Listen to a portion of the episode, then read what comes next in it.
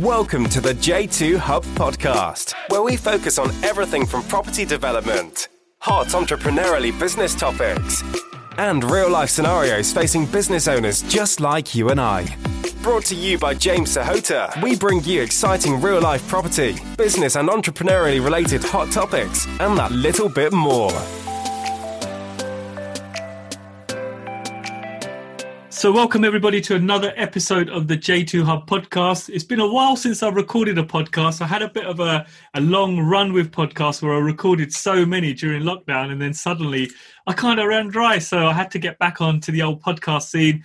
And this person in particular that's on the podcast today, we've been trying to get together for a long, long time. I think it's probably been a couple of months now, back and forwards, getting meetings in the diary, and then something happens and it cancels. But I'm so, so glad um, I've got a booked in today. So joining me today is another great candidate for the Women in Property series that I've been doing. Now, like I say, I'd always like to take full credit for this series, but I can't because it was a series that my wife has suggested that I do. She said to me, James, you know what? You're always talking to men, you're always talking to blokes. You need to get more women on the podcast because women do fantastic things as well. And I must say, over the last few months, every single lady that I've spoken to who's in property just has an amazing story. And, uh, you know, I think you ladies need to shout about it a lot more because you just kind of you're behind the scenes and you just like to work in silent. You're like the silent assassin. You're in the back there just doing some major projects, major deals, and you don't say nothing about it. And you got the men there just saying, "Oh, I've got this conversion, that conversion, this conversion."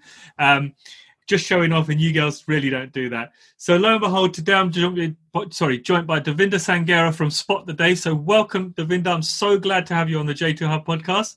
Thanks, James, for having me. It's been a while to, that we finally managed to connect and get together. Yeah, no, thank you. Thank you very much. Yeah, so Devin, I'm going to kickstart. Most people ask to tell um, them a little bit about yourself, but I'm going to do the opposite. I'm going to go straight in and ask you why is it property for you and what is your ultimate end goal? Why is property for me? Yeah, why is it property for you and yeah. what is your ultimate end goal? So the thing that I love property or love about property and it resonates with with me so much and like my I guess my skill set is the ability to like work on projects for like a short period of time. And then you've got this amazing kind of property which is generating you an income. So it's obviously the income that comes with it which can mean freedom time freedom or just like life freedom. So i i really really enjoy that aspect. And then also just like being able to create hone into my creativity um, and create like these funky hmos with different colors and designs. So those are the two things i would definitely say. Time freedom and creativity. And what is say when you hang up your boots eventually what is the absolute end goal for you? So I don't even think it's eventually. I think it's soon. Um, doing honestly, doing property. Really? Yeah, on it. Okay. Wow. so, doing project management of properties, I've realized how stressful it is.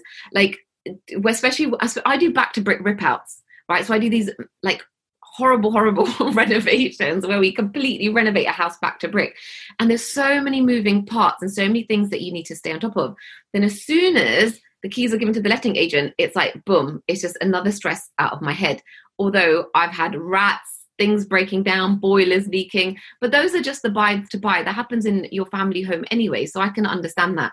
But I truly think the most passive form of income is to lend money, and that's what I want to do.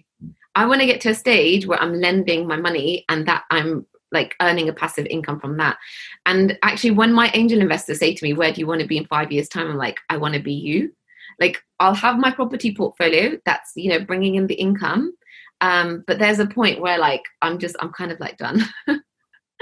it's just been really stressful. There's been builder issues and a lot of horrible things that have happened and a lot of ruined relationships. And um, maybe it was me as well, like, you know, just letting it get to me. But the most passive form of earning income is just to lend it and get a monthly fixed rate return. So that's what I want to do. Wow, I love that. I love that. Well, I want to talk a little bit more about project management later on and relationships with builders. But before we do that, tell everybody who Dave is. Now, I don't, you know what? The first time I heard of you, I just started calling you Dave because I just thought that was your Dave. Your name was Dave. And also, I couldn't believe that you were Punjabi. I thought you were something like Spanish. Like the first time I spoke to Ted, I was like, yeah, that Dave, that, that, you know, that Spanish Orient, sorry, European looking woman. He goes, what are you talking about, James? She's a Punjabi girl. And I'm like, no, no way. So, come on, tell us about yourself. Where were you before you got into property? Bueno, yo hablo español eh, y cuando estoy en España, Oh, todo el mundo go. piensa que soy española. So you're not the you're not the only person to think that I'm Spanish or European. Um, yeah, no, I think I look really Punjabi. Obviously, I've got a very Punjabi name, Devinder, uh, like Devinder. But no, so who is Dave? So Dave is the nickname that was given to me by a friend, which I absolutely hated because it makes me sound like a white man sitting in a pub, um, which is okay. But I'm an Indian girl. it makes me sound like a middle-aged white man, and I'm definitely not that. Um, but no, so I, um, yeah, just a Punjabi kind of, you know, from an immigrant family, working class background. Um, I was in banking for five years, and then I moved into property. And Dave, So, Devinda, before you before you go into banking, tell me about your school bit. Where were you before? What were you like? You know, as you were growing up and getting into a career. Yeah, so I grew up in Hounslow in West London. Um, went to a state school, uh, qualified for free school meals, although I didn't ever get them because I was like, begged my dad, I don't want to be part of that crew. Um, you know, like the council estate crew because I, you know, grew up in a nice road and I just didn't want that stigma. Um, so dad would give me my two pound a day. But yeah, like I, I was really active. I played loads of sports. I was on the debating team. I was gifted and talented. I did extra GCSEs, extra AS levels. Um, like played every sport, ran for my borough, played like everything. Um, Wow. Yeah. So I was very, very active, loved being busy. Um, even now, I just love to have a hundred things going on at once. Um, I just love, love to be busy. So just did, had loads of fingers in pies, love to be active. And um, yeah, then I went to, did my A levels at the same school. Then, and I'm, you know, I've been thinking about this during the Black Lives Matter like thing that's been going on. I was actually so lucky that I went to, although I went to a really bad state school, I went to a really multicultural school, and my teachers that were white, and most of them were, they really valued education, and they Mhm. they pushed me to do better, and like they just you know i love that. I had amazing teachers that and that really drove and pushed people that like could it could succeed. So yeah credit to that. Um and then i went to university so i studied mathematics um as it was like the subject that really appealed to me the logical side of my brain. Um i love finding x. Um when i got to university i finding X became like a thing of the past that you do in your A levels, and it was all became about regurgitating proofs. And I nearly failed my degree, but I didn't. I managed to do it in three years. I didn't even fail a year, thankfully. Um, so did it in got a two two, but um, this was the t- I graduated in two thousand nine, so it was when like the world was collapsing. Bear Bear Stearns had collapsed. Like you know, it was just a financial crash. So my job offer that I had with Deloitte, so I'd done a summer internship. Again, fingers in pies. I was always doing loads of different things. Always looking at what I can do in my summers.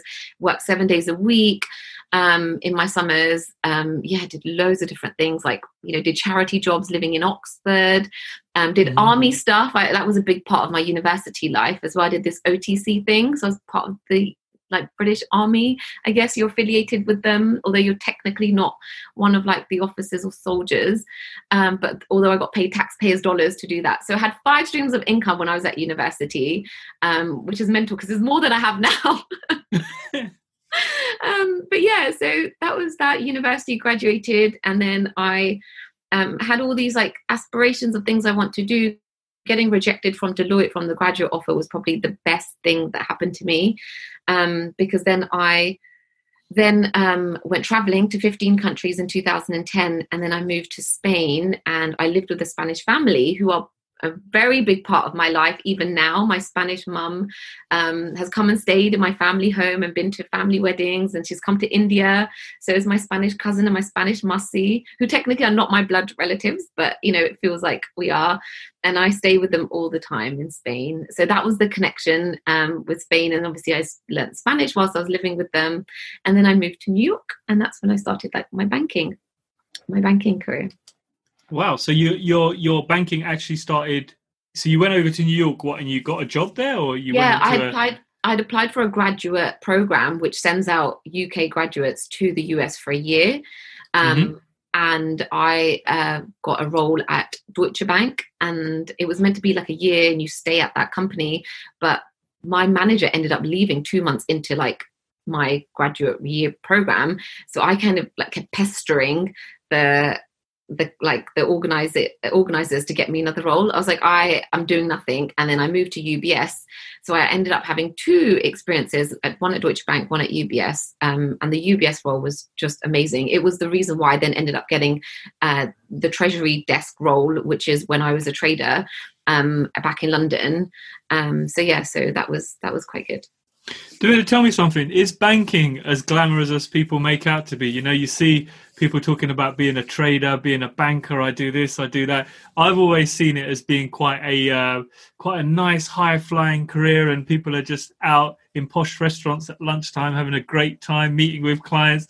Um, is it is it like that, or is it totally different? there are aspects that are like that. Um, I'm definitely way too young to know what it was like to for the glamour. So I started working. I went into banking, and especially on the trading floor in 2013. And this is when like all the banks were having LIBOR scandals and paying fines. So there was so much you couldn't do. You couldn't do the client dinners now. You know, anything over 25 pounds, I think it was, or 50 pounds, you had to like tell your team, um, or you had to tell like the the head of the team that this was coming from a client. So regulation had come in, loads of scandals had come in. So I worked with some of these dinosaurs, I call them, that had been at the bank for 27 and 32 years, and they would say, "It life isn't like what it used to be. We used to have a lot more, you know, a lot more ability to kind of make our own decisions, but." So when I then came in, I was just way too young. There was just so much higher, like kind of regulation and things that had to be done. So I didn't really get to see the glamour. There are aspects of it, obviously, like you get paid for drinks and stuff, and you know, like dinners and things. But that's like you know, once a quarter. You know, it's not really the day to day. Um, I actually worked also on the treasury desk, so which means like I was the bank's bank. So every other desk, like so, if it's like metals, FX trading, they would come to my desk to get uh, to get money because my my desk controlled all the bank accounts so like over 70 bank accounts. And my desk also set LIBOR which was really like stressful as well. It was like an hour and a half of like stress. Um, and obviously LIBOR was quite a big thing and there was all those fines. I think the bank that i worked for um, i mean i don't mind saying it i feel sometimes a little bit naughty it was hsbc i think they were the only bank that didn't pay a fine during the LIBOR scandal so Wow. there was loads of british banks that did. I mean they had fines for other things don't get me wrong um, but yeah, just for LIBOR there wasn't, and there were you know people were just getting fired left, right, and center. So when you're kind of in that environment, you're just nervous, you're more scared. Okay. You know, like everything gets scrutinized. Um, you know, you have to justify everything. Like sometimes I wouldn't make the best decision, and I'd have to justify it to my manager, and I'd say, well, at the time, this is why I did it. A, B, C, X, Y, Z. And it was like, okay, fine, that was the most rational decision. Or next time, could you think about this? I'm like, yeah, I didn't think about that. So it was just always like, you know, executing, making decisions like then and there, and then hoping for the best that they didn't go wrong. I mean, the clo- the closest I ever got to a trading floor was I remember when I was in school and I did work experience at British Telecom. okay. And this is going, this is in the mid mid nineties, ninety probably 97, 96. and we actually went onto a trading floor with a BT engineer because something had gone wrong. And it was those days when I think computers were just kicking in in a big way, so there were still bits of paper everywhere. I still remember these days when we were going on this floor and fixing telephone lines, and I'm reeling a line in. And I, even back then, I remember it being such an amazing, vibrant place of energy. But I guess you missed out on that bit. I missed out on that. Even, like the senior traders would be like, "Yeah, we used to smoke cigarettes in the in the office. We'd be shouting at each other. There'd be all this ruckus." But yeah, it was just all like you know online, and even even like the programs that you would be using, they would catch you out if you inputted a trade incorrectly. Whereas, can you imagine like before those systems? So they're just parameters everywhere. You just can't go wrong. Um, so it Yeah. made it a lot more easier. There was just so much more regulation. You're always being scrutinized for things. So yeah, I was just too young. I didn't I didn't see that environment. Um, it was all electronic and kind of like pushing buttons on on six computer screens. That's what it was like to me. So tell me, at what point did you think, you know what, I've had enough of banking. I'm out of here. I'm on my bike. I'm going to do what I want to do. Where did the transition come um, from banking into property?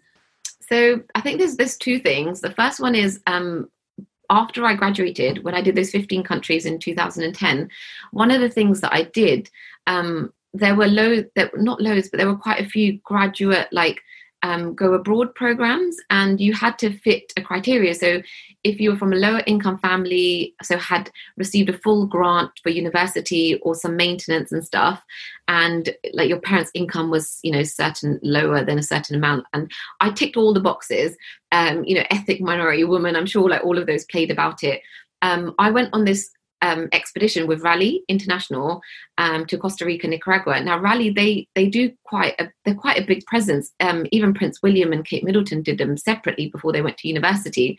But so it's usually for pre-university people. But they had this program where they were supporting graduates because I graduated during a time where it was just you know awful and there were no jobs for the graduate market and so i did these three months in costa rica and nicaragua and it just it changed my perception on the meaning of mm-hmm. like life like things that i would care about like straightening my hair um or you know what pair of jeans go with this? Oh or oh my jeans don't fit. It didn't really matter when i was living with a family in nicaragua where they had a toilet in their garden and the chickens would come into the house and one of the sons slept on top of the table of the kitchen you know and wow. that was so so humbling. And i was like i you know i would think about my house with like the three bathrooms and all the taps of water that you know you could just get free water. Like they literally had a well which they'd have to get the water out to to shower and you showered in the garden and that was so i loved it. It was so like just a not a humbling experience and it really put into perspective. It's really weird because obviously being from india and i've gone to punjab loads of times um, with the family as a, as a young kid it's different when you are actually experiencing what other people are living because even when i went to punjab i've never even sat on public transport. Even mm-hmm. now at 32 years of age and i'd always go back to the parents house which you know like has like eight bathrooms has eight ensuite bathrooms wow you don't know what you've listen you don't know what you've missed if you haven't I, been on public transport in punjab. I know. So even my india life like although you see poverty it's still yeah. it's still removed. It's so distant from you right? And so um and it was weird it was like actually experiencing like this poverty um and yeah and like i don't know i just i feel like i was always two worlds like being indian i always felt like you know in comparison to india we were like we had like were kings and queens but then when i came to the uk when i came to the uk i've always been in the uk but in the uk because i qualified for free school meals and i went to a state school blah blah blah the government and the world was telling me well you qualify for all this you're poor but I didn't ever feel mm. poor. You know, there was always a disconnect of the two worlds that I come from. Um, but so going back to your question, um, why pro- leaving banking? So I did Raleigh in 2010, and I always felt that sense of like I wanted to do something meaningful with my life, and even if it meant impacting one person, that's just one in a positive way. That's just one person. But then there's also like I'm the first person in my family to go to university and get a degree. Um, and my mum who was born and brought up in india her thing was always like education education. And it was like oh get a nice job. You can wear nice suits. And sometimes you you know you you go you, i'm doing a maths degree. All my friends are applying for banking jobs. It just seems you're keeping up with the joneses right? It just seems like it's the natural progression. And then like when i was there it's like okay this is like really fun. I've achieved probably like the maximum that i would for somebody of my background and caliber. But is this life right? Mm. like am I going to do this for 27 and 30? Do I want to be like the senior trader that's been here for 27 years? Like, I don't aspire to be like him. Actually, if I turned out like that, I would want to slip my wrist. Like, that's an awful person. I don't want to be like, that's not my ideal role, role model. And so it was just being in that environment. I just realized, like, I, I, mean, I had amazing women managers. That was really lovely. Like having inspiring women. My managers were only women. I had two, and they were women. And they were both so young and both inspirational. So you kind of get caught up, like you want to be like this, and then you're like, no, I don't want to be. You're not my role model. Actually, everything that you represent in your life, like I would hate if my life was like yours, even in you know three years' time, in four years' time. And so, kind of like thinking about that was the re- was the reason why it was easy for me to leave, just because it was like I don't want my life to represent this. So, Devinda, tell me about your first property project then. How did you go about it? How did you find it? What was it? Yeah, so um, when obviously I was in banking and I realized that I didn't want to do this for the rest of my life, um, I was also very aware that my remuneration was the highest it was ever going to be if I stayed like in the corporate sector. So I think in life you always go forwards, not backwards, even if that means remuneration. And so I was like, okay, how do I sow the seeds to make sure that when I leave banking, I'm not piss poor, right? Mm. So I'm not like I'm not like you know scraping together because I'd I'd now achieved this quality of life. I was going away twelve times a year. I love traveling, and um, I never had to think about money the way that my parents had to. Yeah. Um, and it was that freedom um, that comes with having a decent salary. And so I, um, my grandparents actually, my granddad is a landlord, so he owns property. Um, and I was aware of this, you know, like, oh, property, everyone does it, secondary income. And I knew of people like Indian uncles that were just only landlords, you know, and that were only landlords and that's all they did. And I just thought, okay, well, I've got this decent salary. Let me maximize this as much as I can before I leave banking to do whatever it was I wanted to do, which was saving the world. We'll come back to that in a second. And so I was like, okay, I, I was became obsessed with wanting to buy a property. I was so obsessed. I was like saving up every penny, um, and just like I had this big goal. And because I had this big goal, it was the motivating factor for, for me to keep being in banking because it was like I now have this amazing goal. I have to buy this property and I have to utilize my salary um, to get as much mortgage as I can. Um, okay, and so I worked backwards. I got my decision in principle. I then realized, like, okay, what I, my affordability was. Um, I wanted to get somewhere halfway between central London and my parents' house because I thought, oh, I'll always work. It was kind of like I'd always work in the city, although I was kind of planning to leave. So you kind of want to you want to hedge your bets and you want to pave the stones so that you can come open the doors to gates that you might have closed but not permanently do you know what mm-hmm. i mean so it was kind of like mm-hmm. okay let's do this um, so i started looking in putney wandsworth earlsfield wimbledon area and then it just went to wandsworth because of the affordability you get a bit more money a bit more bang for your buck there um, a bit more like you know properties for the sizes and the price and then just found this i went to like 50 viewings found this property that was had a little bit of potential um, and that was my first project. So i bought that in 2016 I completed in February. It was my buy to let, so I didn't, you know, play the residence card and then convert it to a buy to let later. I, um, I was also aware that I didn't want to do things that might shoot myself in the foot because I was in the banking industry and a lot of traders of course, were of course, losing yeah. jobs for doing things, and you know, like you read about it in the news in City AM, whatever it was called, like the free paper.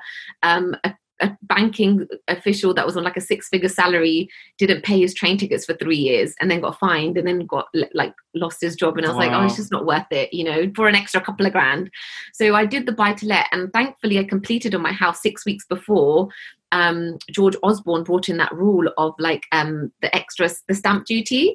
So mm-hmm. I actually then paid like just the normal amount of stamp duty, thankfully, because I didn't complete six weeks later. So that was my first project. It was a two bed flat. Um, on the viewing, the the agent had told me that um, the flat that sold below had a stud wall between the dead space of the dining area and turned it into third bedroom. So I knew instantly I was going to do that um, I'm one of those people that just I just talk to everyone. I talk to people on the tube. I'm one of those annoying people. so I like when I bought this property, I like went around, knocked on all like there's eight flats in the building, knocked on the doors. I was like, "Hi, I'm Devinder. I've just bought the flat. Um, can I just have a look at your at your flat? Like it's really just." And I'd invite them in to see mine. I'm like, "It's really disgusting, you know, but can I get some inspiration?" So I got inspiration from just mm-hmm. the flats in my in my block um and yeah just made friends that way you know if i needed a plug lead i go and knock on auntie and uncle and flat one oh well you had an auntie and uncle yeah there's an auntie and uncle that live in flat one as well that's yeah. been there for like over 35 years so it's worked out really well like you know they'll recognize me i haven't been to that flat for like probably three years now but um yeah, it's just you know ticking along in the background. It's my most passive, uh, passive like property income, and I love it. Um, but yeah, I don't do anything um onto it. Did you did you project. did you add value to that one? Then you're saying yeah, so, turn... yeah. So I, I, bought it as a two bed, and then I turned it into a three bed, and mm-hmm. then uh, because I added this stud wall between the dining area and the and the well and the kitchen, created a new I had to get builders in that did work for three weeks, created a new entry for the kitchen, completely remodeled the kitchen, um, and then just ripped out the horrible like cream carpet, put in wooden flooring, and then just liquor paint everywhere to like white rather than the magnolia. So yeah, turned it from a two bed into a three bed, and then actually it got used as a four bed because the living room was separate to the kitchen. Um, so I've always had rent to rent companies that have managed it as a four bed. And I love it because if I was to rent it as a three bed, the three bed income I would get is less than what I get as a four bed to giving it to a rent to rent company. And they manage everything and like do mm. all of that. You know, I don't even do like the gas safety or the electrical certs and stuff. So it's super, super easy. It's so passive. You you make it you make it sound really, really easy. I just want to kind of come back a little bit because this is your first project. You've bought it You've ripped it apart. You've made it into a three bed. I didn't rip no... it apart. I didn't rip it apart. Okay, you, you put a wall, but you still remodeled the kitchen. Now, yeah. this is someone who's come straight from banking, got no building experience, no nothing. I'm guessing you didn't know about builders at that time. Were you no, finding building? But I've always been. It's interesting, but I've always been quite savvy with things. So I remember being at the house, being at the flat on a weekend. So we must have completed on a Tuesday. And I was with my granddad and my granddad had driven um, in his car and we'd got to the flat and I was meeting a builder. I, I don't know what I was doing. Maybe I wasn't meeting anybody. Um, but I was meeting a builder and my granddad was there. And I got, I then went on like, I was like, well, why am I here and just meeting one? Let me meet others. I started going online. I started calling loads and I got three to turn up, or maybe four to turn up that day in the space of three hours that I was going to be there with my granddad. And two of them were Indian ones, and one was this Polish guy. And even my granddad was like, You're hiring the Polish guy. And he was the most expensive. He pulled out his notepad, he had like um, a measuring tape, and he was the only one that did that. And I just got that sense of like, okay, this guy's going to like walk me through it. So I didn't mm. go for the cheapest. I went for the one that I was the most comfortable with. And I also had my granddad who'd met the Indian ones, was speaking fluent Punjabi, and I was too. And I just didn't feel comfortable with what they were saying, you know, and I felt more comfortable with the Polish guy. And I was like, right, I'm giving him my business. He's a little bit more. I didn't negotiate it because I didn't know anything about that. I had done no property courses. I was very arrogant, very like much oh i you know i'm a trader everyone does this you know i, I can do this um mm-hmm. very much on my high horse big ego uh, which is definitely like gone or hopefully it's going um since then. So um yeah so now it's like obviously like negotiating and you know you realize that the first like price that they give you isn't always the true price. But yeah you know there were loads of learnings. I made 35000 pounds worth of mistakes on the first project but i realized that with hindsight after doing these courses i'm like okay, you do pay for your education in one way or another. Wow, wow, thirty-five grand on your first one, yeah. Yeah. What kind That's of mistakes did you make? So I definitely bought it twenty-five thousand pound more than what I should have. Okay. That was um, that was definitely it. Uh, like I jumped from four twenty-five to four fifty-two. Like, like you serious? Yeah. Just like yeah. that. Just like wow. that and that's 25 wow. grand you know and i uh, the agent was just playing a game i know that now but at the time obviously i was like i want this house so i just jumped from 425 to 452 yeah. and so that was 20 27 grand actually and then 10 grand because although the renovation only took three weeks um, from me buying the property to getting the first tenant in was five months and so that's and obviously it gets rented at two thousand pound a month. So if I think of that as like two grand a month, that's 10 grand when actually it should have just taken a month. You know i should have yeah. i should have lined up the builders before i completed. I should have had them come over to the property the day that i changed the locks like you know met them then and there um or that weekend and i should have instructed a builder straight away and got them to work i just didn't do any of that. I just wasn't aware. I was working full time, and I remember being really, really stressed out. Um, you know, me and my cousin, my cousin helped me paint it. She took a day of work. I took a day of work. Mum and dad came and did Bart. My dad's actually Mormon, so he did his like Christian prayer. Like my family, my budgie, bubji, mum, and grandparents and mum did Bart as well. So that was quite funny. Um, but I just I wasn't aggressive with the marketing, you know, and I just thought, oh, it's a flat, it's going to get traction, and it really didn't. And so um, it stayed online for a while, which is weird because I'm so aggressive right now. Like I have mm-hmm. tenants. I know tenant is moving in, say like you know the first of august and i'm like to my builders you have 10 days to finish this house and they're like we are doing the extension we haven't even got the kitchen in. I'm like i don't care. I've got a tenant moving in all and i i make us work all towards a deadline right? And and this does happen. It happens. Whereas like obviously i was just had a full-time job. I was thinking oh the mortgage is only 500 pounds. I can afford this from my salary. Of course i could afford it from my salary but i wasn't that entrepreneur. I wasn't thinking like of all of those things that you think about when you are in property full-time Mm-hmm. So tell me, when did the when did the HMO start coming in? Because there's no doubt you're known for HMOs. Yeah, yeah. So that was my buy to let, so obviously not a HMO.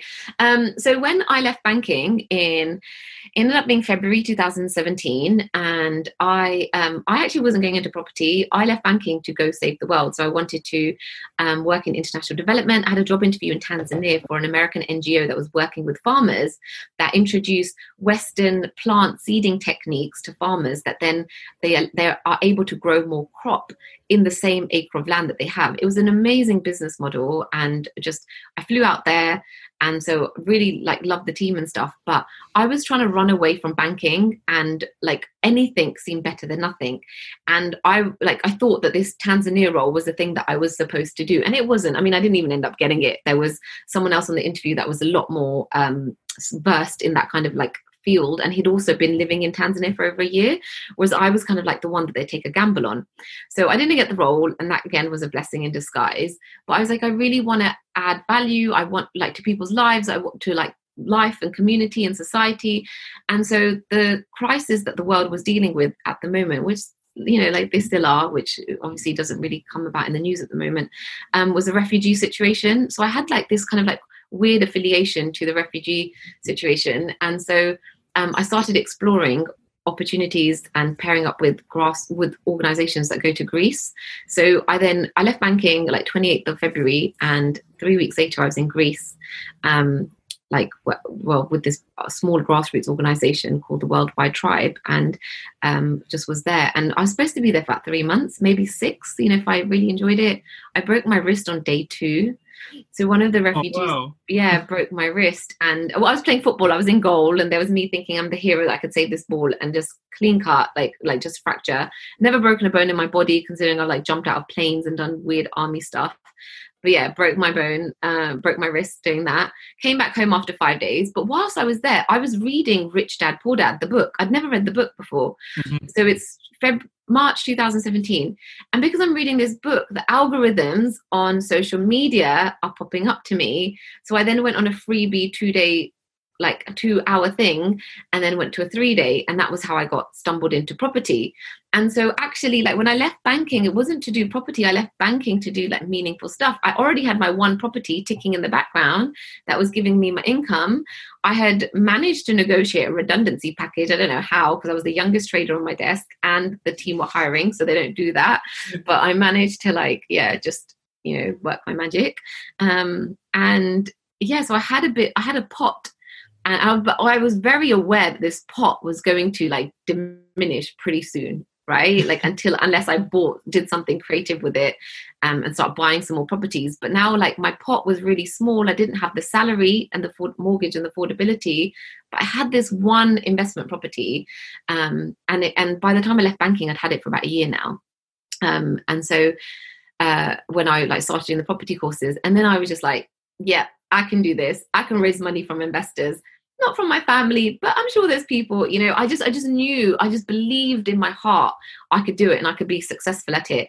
And I was like, yeah, I can do this. I can do like do this. And so I went on these property courses, met a property mentor, and you know like they teach you these buy to lets plus 200 plus 250 pound that's amazing right like any time that you're increasing your income but i was like uh, I need to get my salary back as quickly as possible, and I'm not going to do that with 200 pounds. on top of that, my net my net income, my net cash flow on my Wandsworth flat is 1500, 1600. I need something to equivalent of that.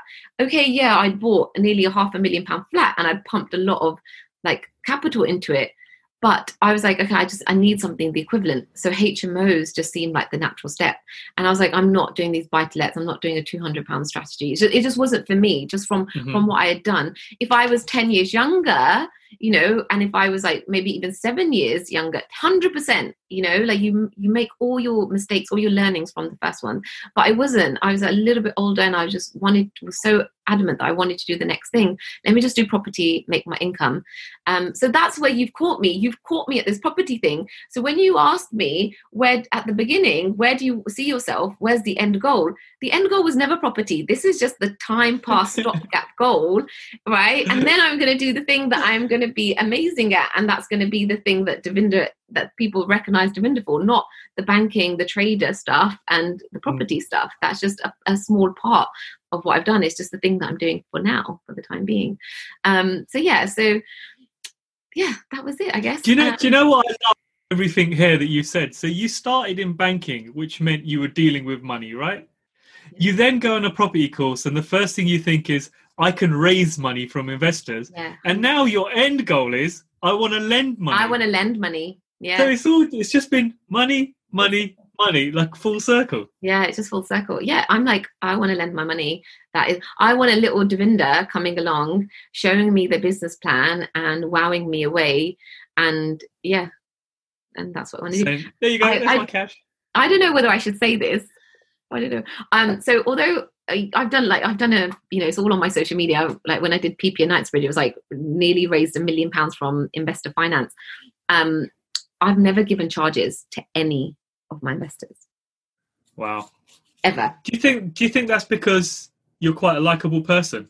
So and I just think people invest in people? Yes, yes. So James, like I've had more no's than I've had yeses. I'm so mm-hmm. vocal mm-hmm. about this, right? But every no, every failure is a chance to reinvent yourself. I love failures. I've had my biggest successes from failures. When I got rejected from Deloitte, I went and traveled the world. I now speak Spanish because I got rejected from Deloitte.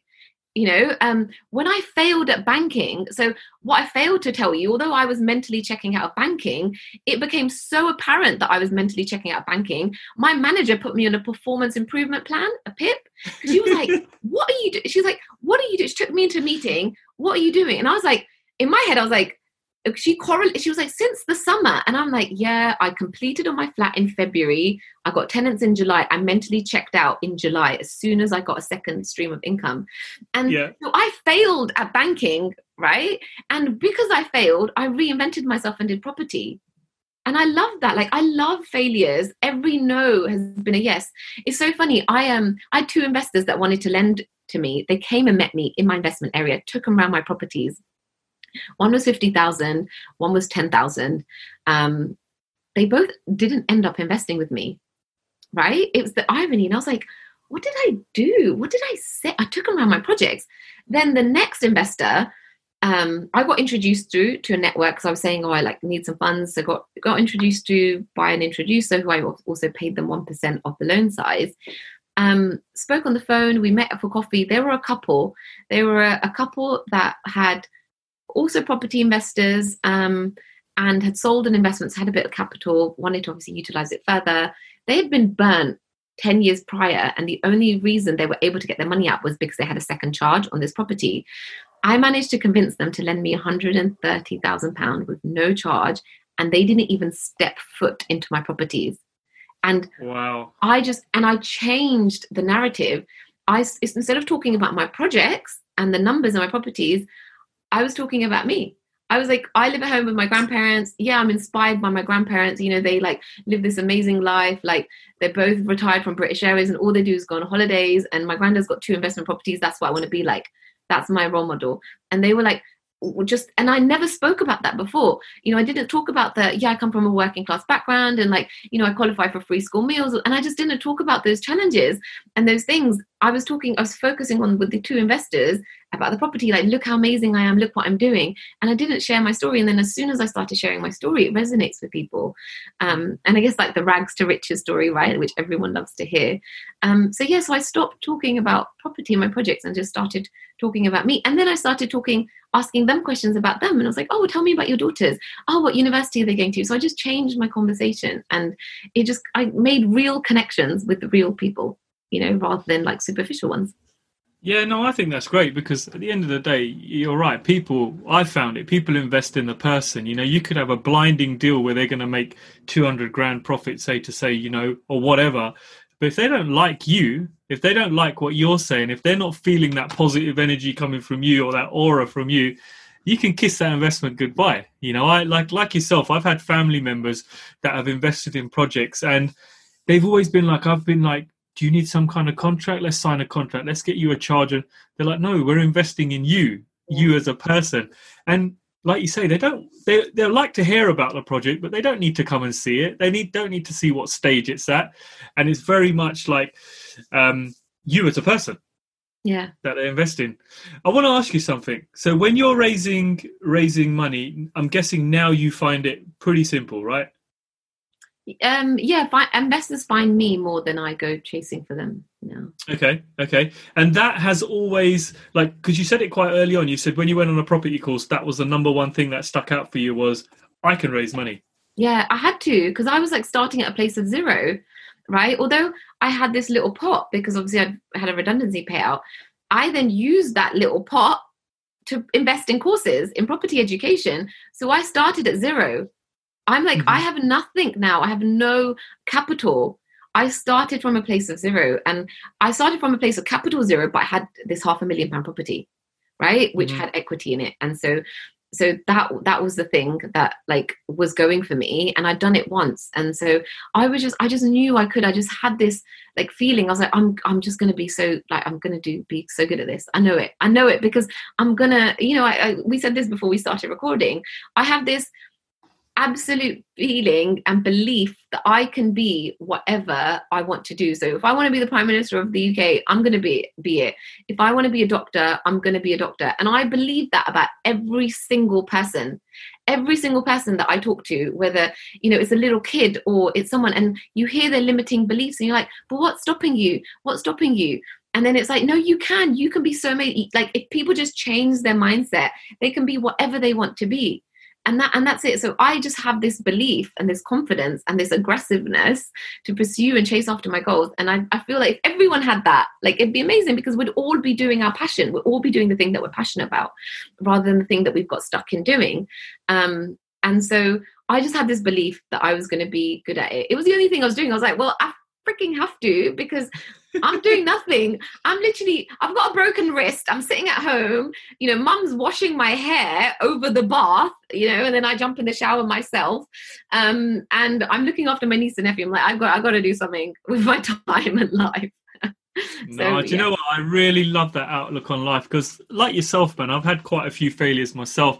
And a few years, most recently, I lost my business where I went completely. You know, I I was there, rock bottom, gone from living quite a high lifestyle, watching all my cars being repossessed, no money, and just gone from a real nice lifestyle to boom, straight down. And I, my story, I always call it from liquidation to liquid because it took me a long, long time to rebuild myself up again. But like what you say there, and I really resonate with it, is you can do whatever you want to do. You know, you can achieve whatever you want to achieve as long as you put your mind to it. And this is what I tell people that are coming up new in property. I'm not, I'm always willing to talk to someone because I think when I started, there were so many people willing to help, Yeah. so many people willing to go out their way. And I know there's particular people that don't want to give up their time, but I'm I'm always for it. I'm always for talking to people because all it takes is for someone like yourself or me or someone who's been in property for a while now to inspire them, to give them that kind of kick up their ass just to go out there and do it. Um, and I, you know, I'm, really taken back by what you say. Like, you know, you could be anything you want to be because I I feel totally the same as you on that whole aspect and that whole outlook. You just need to say yes and tell yourself you can do it, and then switch your mindset and off you go.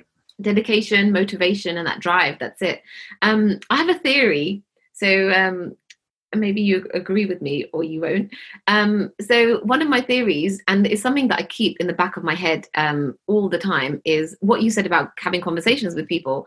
So I have this theory that I can help, that uh, like you can get value from any single person. Right, even if it's a little baby, they can teach you something. Every single person on this earth can teach you something that you don't know, or inspire you, or tell you something which then goes off on a tangent, and then it, you know, you open up into like a plethora of ideas or whatever.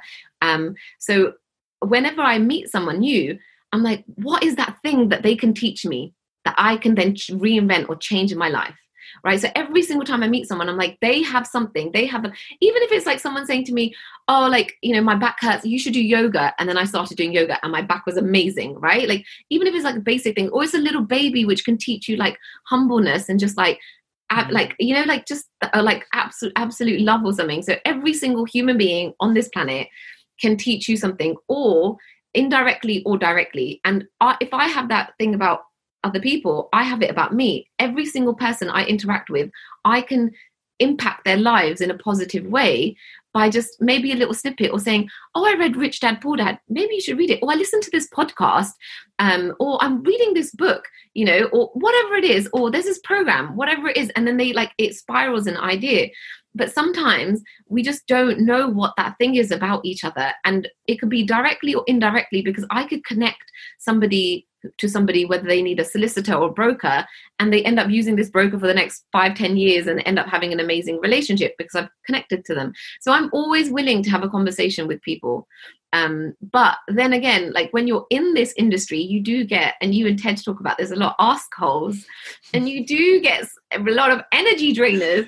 And yeah. sometimes people's yeah. energies just don't resonate with you, mm-hmm. and you have to put a stop to it. So I block people all the time because for my headspace and my mental like headspace, it is not right for me to engage or see the stuff that they're putting out or the rubbish or you know i used to follow a lot of travel people on instagram and, and fitness things and then it started winding me up because I was like, why am I not doing it? And so I just unfollowed all of them, and my headspace is in such a better place. You know, they've got millions of mm. followers; they don't need me as one. So, you know, I I truly do like think that, like, you know, my headspace, everyone's headspace, mental space is way more important. And sometimes you have to keep someone's energy away from you, even though they could educate you on something, you know. Mm. And I have family members that are like that, and I really need to keep them as far away from me as possible. Oh, yeah. It's horrible. Oh, so, yeah yeah and it's just my energy is just you know it's sacred and i don't want to just give it to everyone but i'm always open to those conversations because like you said when i started off people gave me that time and gave me the energy but. I was so driven. I was never an asshole. I was always like,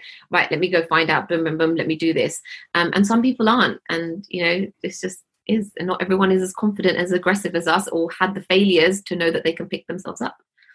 Yeah, I mean, if I if I remember correctly, I had to go through a bit of an application process myself to get you on the podcast, didn't I? You had to, you know, it wasn't a, it wasn't just a firm yes. I remember, whoa, I went for a bit of an interview with Dave here. She's she wants to know who I am. What's my podcast? Let me have a listen to a few episodes before I make a decision. Is this guy's energy right? Oh no, it's so funny. It's a le- I'm so sorry. Actually, no, I'm not sorry. We should do this. We should I, do. I agree should, with you. We should educate people that we should do this. Look, like you know, it's it's about brand. Like, okay, so I don't know. I shouldn't share that story because it's not my story to tell. But um, look, you've got a brand. I've got a brand, and say say you do something, or I do something that goes against all of your values, all of your morals in two years, three years, five years' time, and say you're like, actually, I'm deleting that podcast with Davinder because it just didn't resonate, or you know, she's doing something in her life that I don't agree with. Fair enough right? You that's something that you will do. And so i was just like i don't know much about james sahota. I know obviously like i heard about you through ted. Let me listen to his podcast and see what he's about. And actually like listen to your podcast like you just shared right now about your you know liquidation and your cars being repossessed. I know of that because i've heard you say it in your stories. Mm-hmm. and i'm mm-hmm. like wow mm-hmm. james is such an amazing story. And like although we've never like not, not connected properly um and had that one-to-one like you know like we've kind of talked about it and we connect with each other we see what each other are doing on social media and you kind of like have that uh, you know like you connect with that person um yeah, and so that's what it's been with like with you and it was like i don't know nothing anything about him and and someone that was like it, it sounds really extreme, but like misogynistic or racist, I wouldn't be on their podcast. You know, I'm sorry, yeah. like I don't want it. That would I don't want to dampen my values for someone else. And I'm not saying you're any of those things, but it was like, let me see your values, let me see what you're about, and um, listen to some of the podcasts. I passed the test, hey! and I got to hear your story, and I love that. And I was once in the car, and I was listening to you and Ted just on a half an hour one about arseholes, and I was laughing in hysterics the whole time. You know, and I never tuned into your Zooms on a Thursday at 10 a.m. or 11 a.m. when they were. And I was kind of like, oh man, I wish I did. Like, this is so witty. Um, but yeah, like you guys were just so funny and the energy. And I was like, I like James's energy. That's cool. Yeah, I want to be on Oh, thank you. I appreciate that. Generally, when people ask Ted what's James like, he just says, ah, he's some old uncle that I know. that That's what he refers to me as. And I'm he's like, Uncle James. yeah, Uncle James. Like, what? Yeah, wait till you get married, mate. Then you'll know what it's like being an uncle. He was like to me, Uncle but, James didn't know you were Punjabi, and I'm like, what? So then he like yeah. Because I didn't know, because all I saw was Dave, and I thought, oh, she must be Spanish or something. Yeah, it's funny. Davida, let me ask you a question. So, being a woman in property, I've asked quite a few women this.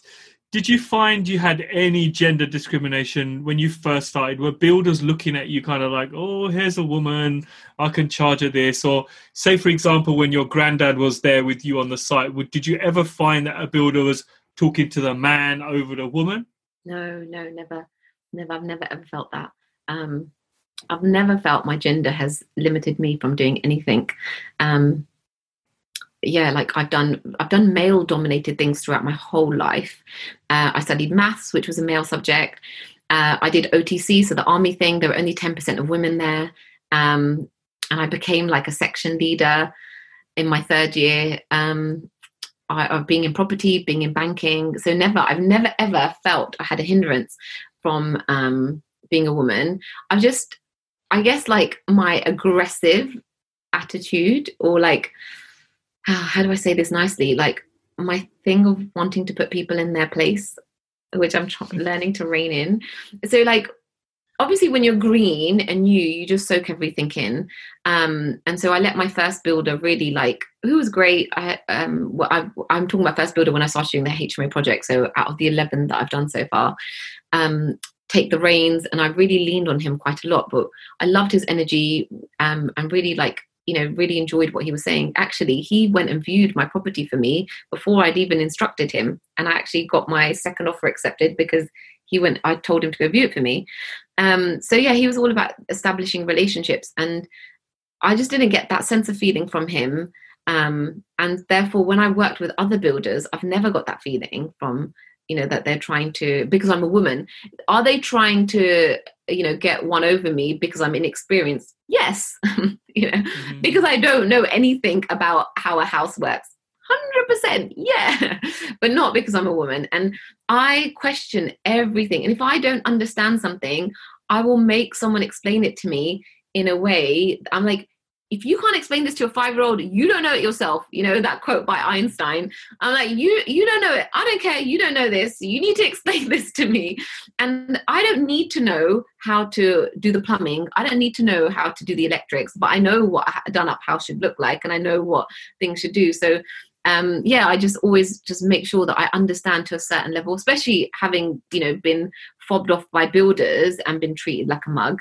You then start to like ask those questions and you know be skeptical and not so trusting of people, and so mm-hmm. that's definitely mm-hmm. happened. So before I wrap this up, there's a couple of questions I want to ask you. PPN Knightsbridge, that went down a massive treat for you, didn't it? Because I, I wasn't, sadly, I couldn't come because I had no mm. childcare, but I, I did see snippets of it and it looked so, so amazing. How was that for you? It was really, really good. It was, I was so nervous. It was my first time um, uh, speaking about my property journey, uh, doing a presentation full stop. I never did a presentation in banking or, you know, at university. Um, and yeah like i remember my marketing was on the point because we sold out the venue because wow. I just put it everywhere on every social media platform. Um, and I'd like there's this there's this like um theory, this rule that I've come across, like people need to see something five times. I think Su- Susanna Cole has mentioned this. People need to see mm. something five times before they buy it or they commit to buying it. So I was like five times on Instagram, five times on LinkedIn, five times on Facebook. And so bloody hell, like I think Pippa had to like close down the booking thing because there was like 100 tickets booked by and she was like I just have to lock it off. No one can book now.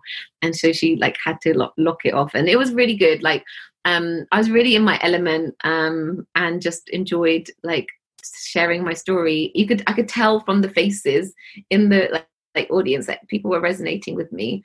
But I have to say it's a stark contrast to when I then spoke at Baker Street Property Meet in February of this year, and I was so nervous, forgot all my jokes, was not comfortable, was cold, and that went really horrible. And it was only 12 minutes. And I followed Tej, who was like had all this energy, and I have energy, but I was just like mm, I was like operating energy level two whilst he was like at 80 you know. Do you think do you think it's because it's a different crowd? I find at the ppn knightsbridge event the one that ted hosts it's quite a nice mix younger quirky type of crowd whereas over the other side it's normally a kind of a serious older type kind of more uh, uh, experienced investor type person.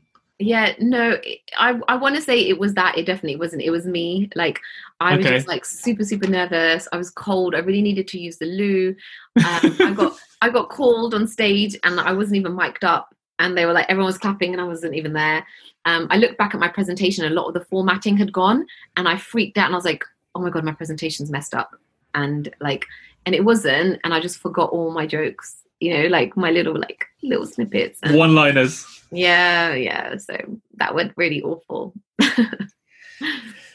so, Davinder, lastly, if there's any, um, say, if there's any young ladies out there listening who want to get into property um, and they're in a similar situation to what you were, where their pot is zero, they need to start raising money, they need to start speaking to investors.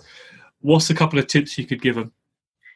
Yeah, like it's, it's not even if your pot is zero if you have a lack of like knowledge or something anything anytime there's a hurdle right we just have to find the tools to jump over the hurdle there's always always going to be hurdles and if you can just do that where, when it comes to like educating yourself about property or raising investor funds um, or just getting acquainted with certain things, it's going to become easier when all these hurdles pop up when you're doing property projects.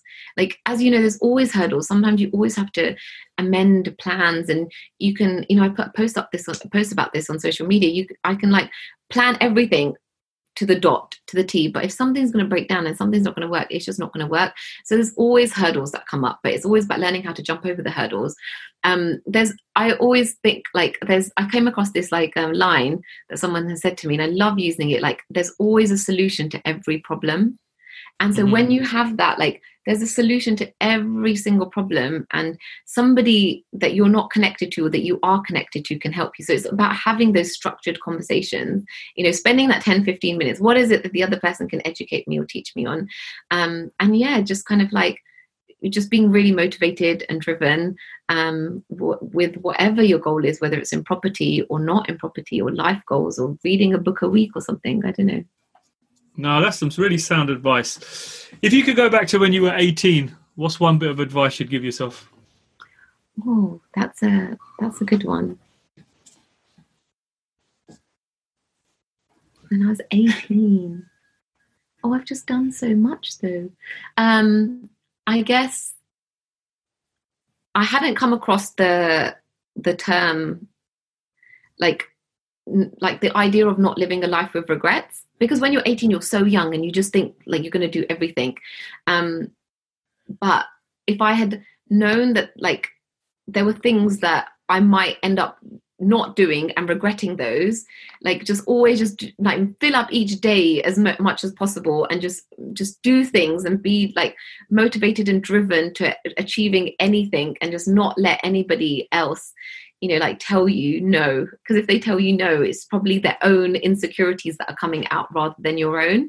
Um so yeah just not to live a life with regrets and just to do everything because doing stuff like it just fills up you know memories and time and days. So like if i look back on things that i regret is the things that i haven't done not the things that i did do. Wow wow. So. that's some sound advice. Lastly what's one vice or guilty pleasure or naughty habit you just can't live without I can clock a packet of cookies every day. I love chocolate chip cookies. Are you serious? A whole yeah. pack, yeah? A whole wow. pack. Is that in one sitting or is um, that like have a cookie, come back, have a cookie? Maryland cookies. Oh yeah, oh, they're so delicious. Double chocolate chip. yeah, or not even the double chocolate chip because even the cho- even the standard, you know, the red packet is delicious. So that's my vice. chocolate chocolate chip cookies. Oh wow! Well, I've had some. I've had some really odd ones when I've asked that question before. So some have been quite rude. Some have been ones that I haven't been able to share by some of the guys. But yeah, that's a that's a good one. The cookies. That's so funny. I've heard Craig Sullivan. He was like, "Rightmove, Zoopla." I'm like, yeah. I'm like, where is your life if you are on Right Move Zoopla? I regularly don't even use the apps on my phone that they get put into the cloud and I have to reinstall them. yeah. So, Davina, where, where can people find you if they want to connect with you? Where are you most active and what platforms? Yeah, I'm most active on Instagram, um, just with the Insta story that I do, um, and yeah, just like with the posts that I put up. So Instagram's probably the best what way to connect with me. Um, yeah, I mean, there's obviously Facebook and LinkedIn, but there's probably like 500 unread messages in my LinkedIn that I haven't got through. Um, so yeah, Instagram is probably the quickest and easiest way to get hold of me. What is your VA doing? Are you not reading your messages? Oh, I see. I don't have a VA for the LinkedIn. I have a yeah. That's a good. That's something I need. I need a VA VA for some other bits. I've got a VA for like my bookkeeping and accounting stuff. Boring admin. Yeah. stuff that you don't want to do. Yeah, exactly. Well, Davinder, thank you so much for joining me. Uh, and I know you're joining us on our HMO live experience. I, I suppose I think you're joining us day five, right? The last day. I think I might be. Yeah. Yeah. when is yeah. when is it roughly scheduled to be, James? Oh no, you're going away on your thing, aren't you? Well, Possibly. possibly. It's yeah. not. It's not till December. Oh, so okay. it'll be- cool. So we're getting you in right at the end when Yeah. everything is finished. But yeah, for the guys on our HMO uh, experience day, Davinder's going to be coming down doing a talk, and uh, you know she's done many a HMO. So Because you just wrapped up HMO day two, right? We did, yeah, just last Saturday, and we're doing HMO day three this Saturday, and Oh, Craig wow. Sullivan's on that one, so that's a really exciting one. Cool. And we had Safe Rehan on day two, and I don't know if you're connected with you? Uh, I'm not sure. I I'm not sure. I know who he is. I'm not sure what like what, how he If- operates and what his strategy is. But Craig you- Sullivan, I'm a massive fan of. Oh, he's great. If you Mm. ever get half an hour with Safe and he shows you how he does his figures, you will be simply blown away. Really. Like every other person was in the room. This guy is probably the most in-depth figure guy I've ever seen in my life. But uh, yeah. But anyway, we'll we'll probably end up talking for, for, for hours here. But yeah, Davinder, once again, thank you so much for joining me on the J2 Hub podcast. I really appreciate it. I'm glad we finally got it in, and I reckon it's going to be an awesome episode for people to listen to. Thanks for having me, James. No worries. Thanks for tuning in to the J2 Hub podcast with James Sahota. If you like the podcast, feel free to subscribe so you never miss another podcast from James. And if you got value from this podcast, do take the time to leave us a review on iTunes or wherever else you consume your podcast content from. And remember, you're never too late to become something you truly want to become.